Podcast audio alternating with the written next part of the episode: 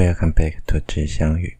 嗨，大家这周过如何呢？四天连假第一天我就来录音了啊，想说要好好放个假，所以就得 要来录。OK，啊，今天要延续我们上一周讲的主题，就是金牛座。那我们上次讲到金牛座有两大星团，这两个星团非常著名，也非常值得讲。那我们现在介绍一个大家最熟知也比较常听到的，它就是昴宿星团。啊，它又俗称七姐妹星团，最主要就是它它有最七个明亮的亮点，应该说亮点。我们不能说它是一个可能是星体啊，也有可能单是单星体，但是联星系统很多，所以我们就称它亮点。OK，那它的还有一个梅西尔编号是 M 四四五，那它是一个蛮大的疏散星团。我们之前以前讲过，就是所谓的疏散星团跟所谓的球状星团。首先来讲疏散星团，疏散星团它就是比较疏散。结构比较松散，彼此之间的引力交互作用没有那么强，所以通常疏散星团的寿命不长，通常大概嗯，可能几亿年啊，几千万年，可能快的几千万年就会整个崩解，然后出现一些奇怪的现象了。那球状星团不一样，球状星团通常它们之间的引力结构比较密集。然后，因为引力强，所以会逐渐靠中心，比较像一个中心点移动。它看起来就会像一个球，所以叫呃 global cluster 跟 open cluster。简单来说，如果用直翻，就是疏散星团属于一个开放式的星团，那球状星团就是一个球体的星团。OK，那它其实是用肉眼就可以看得到的一个星团哈。它视直径其实蛮大，大概两百度，成员大概两百个以上哈。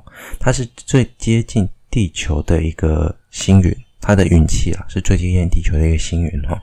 它有多么接近呢？我们这么说好，我们在算距离的时候，我们通常会用很多种方法。天天体的距离，例如说所谓的近一点的用雷达，远一点的可能怎样怎样。那最著名的就是视差法，它基本上已经近到我们可以用视差法去做一些量测跟评估了哈。那在宇宙尺度上呢，它非常。标准哈，它是为什么昴宿星团在距离上很重要？它是第一步，它是可以完成整，它是一个距离的标尺哈。因为它这么接近地球，所以它的距离因为相对容易量测，也因为这样相对容易量测，它量出来的距离一定相对正确嘛，所以它才会变成一个距离上的标尺。那它到底离我们多近呢？在我们发射卫星去做一个更准确的探测之前。我们已经可以知道它距离我们地球大概是一百三十五秒差距哈。然后后来随着伊巴谷卫星发射之后呢，我们利用星团中的恒星的视差，又去做了更精确的量测，量测结果大概是一百一十八秒差距哈。然后后来发现，哎，这差的有点多嘛。结果后来呢，他们发现，因为我们选的目标物，可能是我们选的目标物的关系。目前应该是认为球，因为星团它之间彼此会有距离嘛，他可能认定说我们的距离就是所谓的昴宿星团，它距离我们距离大概是一百一十八到一百三十五之间哈，也就大概是四百四十光年左右了。然后当然隔了很久了，到了大概接近七年前，也没有很远的一篇论文中，他们用干涉法，也就是我们以前讲过一个超长。一个干涉法去测量出准确距离大概是四百四十四光年哈，所以差不多实际上的确是落在一百三十五差距秒差距，也就证明说其实它已经近到说我们曾经用手算啊，用眼睛去用望远镜去做观测，我们就有办法精确的算出这个距离哈。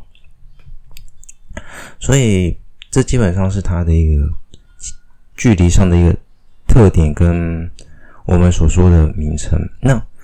昴宿星团值得提的是，它是相当年轻的一个星团哦，它大概平均寿命在七千五百万年到一亿五千万年之间。那你会说啊，这样算年轻哦，非常非常年轻哈。他们整个应该说，他们整个昴宿星团，如果你去看照片或寻找照片，你会发现它整个颜色偏蓝。偏蓝的原因就是因为温度很高，然后颜色很。变得比较偏蓝白色嘛，我们曾经讲过，温度越高，星体会越偏蓝白色，蓝色或白色嘛。那然后再更高一点就是紫色，那是为什么说紫外线很强？那这群蓝色的天体其实大概都是在这一亿多年之前形成的哈。那目前预估了，他们的里面的成员其实实际上已经超过一千多颗了。那星团总质量大概是太阳质量的八百倍哈。但是很有趣的是，尽管它这么蓝，它的星团内其实有很多中矮星哦。你说中矮星怎么嘛？中矮星我们介绍，我应该有讲过，那我再稍微说明一下，中矮星就是一种它的中心质量温度不够，就是大概它们大概它们的中矮星呢都小于太阳的总质量的大概的八 percent，就是它们整个总质量小于太阳的质量的八 percent，那。在这么小的情况下，小了这八 percent 有什么影响？它的中心温度就不够高，不够高会怎样？它没办法做核融合的反应，所以中心的核融合反应效果能量就很低，因此它会介于有点像是恒星跟所谓的巨行星之间的状态，它会发出微弱光芒，不是很亮，大概偏红，甚至是更红的 far red，就是红外线。那 infrared 那。他们所占的这个星团的总质量呢，实际上只有两趴，可是数量却占到了二十五 percent 哦。所以也就是说，其实这个星团里面有四分之一基本上是所谓的偏红的中矮星，可是因为它们质量低，所以只占到两 percent。那要在这么亮的星团中，其实去研究中矮星是非常困难。但但实际上，中矮星对我们科学研究目前是非常重要的一件事情，只是在这个星团中研究它们是非常难的了。那这恒星未来的演化哈，我们来讲讲这恒星未来的演化哈。实际上，这个星团蛮值得我们去关注，因为我们在研究所谓的赫罗河以及行星恒星演化之间，我们通常会去关注一个星团的寿命的开始跟起点跟结束嘛。我们在研究一个天体的时候，通常都是要有起点跟终点。那这个星团恰巧略于起点起步没多久。那大概多久会崩解？多久会解散？就是非常值得我们去做判断的哈。那久了，估计啦，目前估计啦，毛秀星团大概在两亿五千万年后呢，会因为它跟分子云的交互作用而逐渐消失。那而且银河系的旋臂因为会加速，嗯，旋臂它我们之前讲过，它是一个呃密度波理论，所以它是用推，有点像是推挤的弹簧那样子。一段疏一段密，一段疏一段密的方式去做推挤，那这样的话会造成星团的崩解。好，这是一个很简单的说法，但实际上还还有很多很复杂的说法。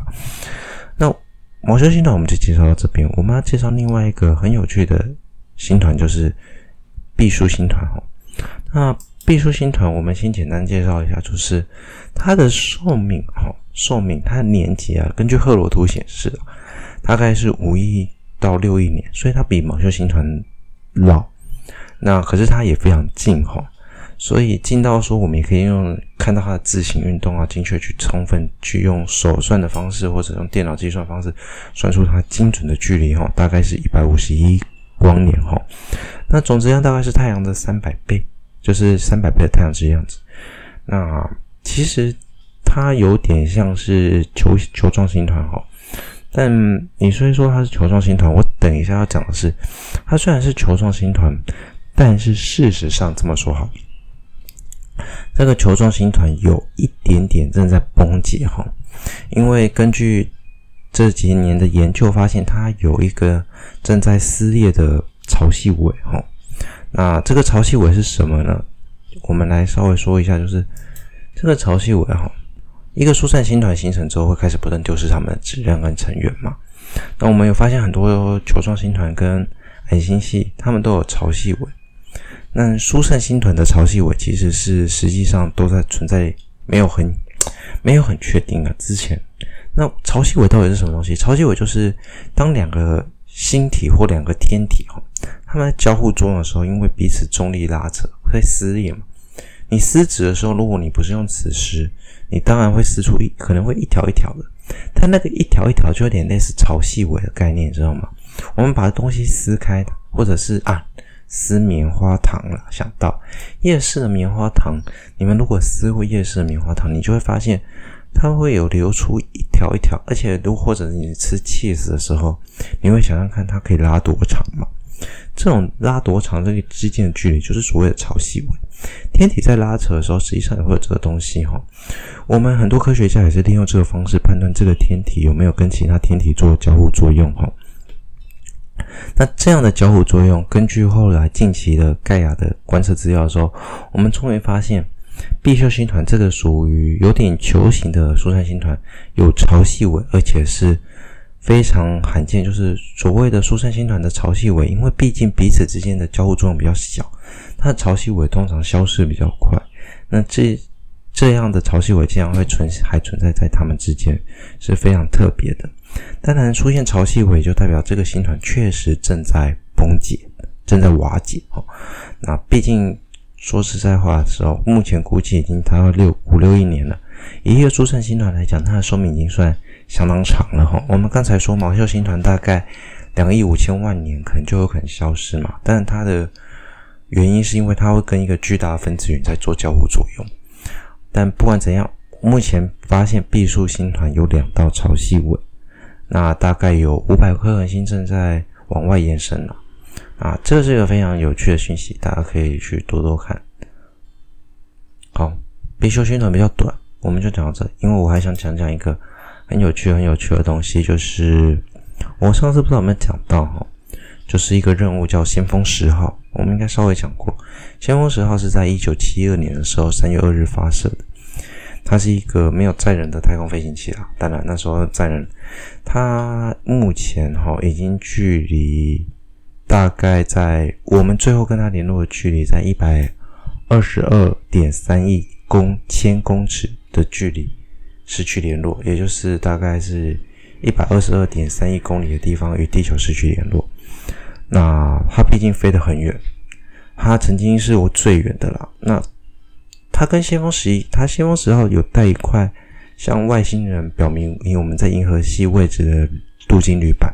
然后我们上次有讲过，它正朝着我们最接近的那个毕宿五前进嘛，所以它有可能会成为我们第一个到达，呃，一个应该怎么说？它就是一个我们最最先到达一个离我们比较远的一个天体的一个无人飞行器啊。它大概每年正以二点六个单位向金牛座的双星前进了。那至于会不会到达那边还能把它做联络，但应该是不可能。不过就是一个非常有趣。那那边会不会有外星人？我们也不知道。反正我们上面有放地图啊，外星会不会来？不知道。OK，好了，基本上这就是简单的说明一下金牛座目前所谓的一些趋势。那我们要另外讲，就是关于毕宿有一个非常著名的，它就是所谓的牛眼，就金牛座眼睛的位置。那实际上要跟他说的就是，它并不是毕宿星团的一员哦，因为它只是刚好在同一个视线上。我们之前讲过，我们在看一个 cluster 或看一个天体的时候，有时候觉得很近或很远，但实际上我们去算绝对的，用它的绝对光度去求绝对的距离的时候，我们会发现，其实实际上。它们距离那么远，可能彼此之间并没有关系哈。这么说哈，我们在看一个天体的时候，我们在看的是平面。我们在天球上，我们所谓设定的天球都是二 D 的，但实际上天体是三 D 的，所以它会有一个景，它有个深度。我们常常讲你看得多深，我们在天体上，我们常讲你看得多深，看得多近，这就是一个主要原因。我们看得越深，代表我们看得越里面，越远。的意思，所以天体跟天体之间实际上存在着距离。那我们毕宿五偏偏就刚好不在毕宿星团里面，虽然都叫毕宿，但是不一样哈。那毕宿五是金牛座里面最亮的一颗星哈，所以当然非常有名。但是不要搞错，它不是毕宿星团的一员。OK，好，最后补充一个我最近看到消息哈，就是中国的天眼开始开放各国去做观测而且启用嘛。那很多之前可能霍金讲过，说不要用这么大型的无线电波望远镜去搜索外星人啊，或怎样，叭叭叭，讲说很危险。OK，我觉得这个有个先决条件，就是我们要真的能够找得到哈。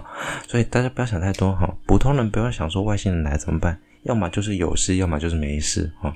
啊，有事就是毁灭，人家来了，你要跟你打你也打不一定打得赢哈。他就真的打仗了也怎么办？OK，啊，搞不好地球人会因此团结，因祸得福也不一定。到最后他打赢了，OK，或者像纳美星球一样，我们去殖民人家，我觉得这样当然不是很好了。每个国家或每个星球，如果真的有生命存在，有他们的文化，OK，所以不要太紧张。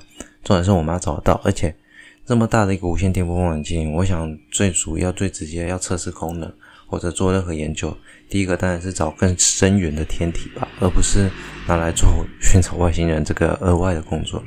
第一步应该是找更深远的天体，然后希望能找到更多的 information。OK，好。祝大家连假愉快！虽然说是清明节嘛，清明时节雨纷纷。哼，好了，祝大家愉快一天。我是飞腾我们下周见，拜拜。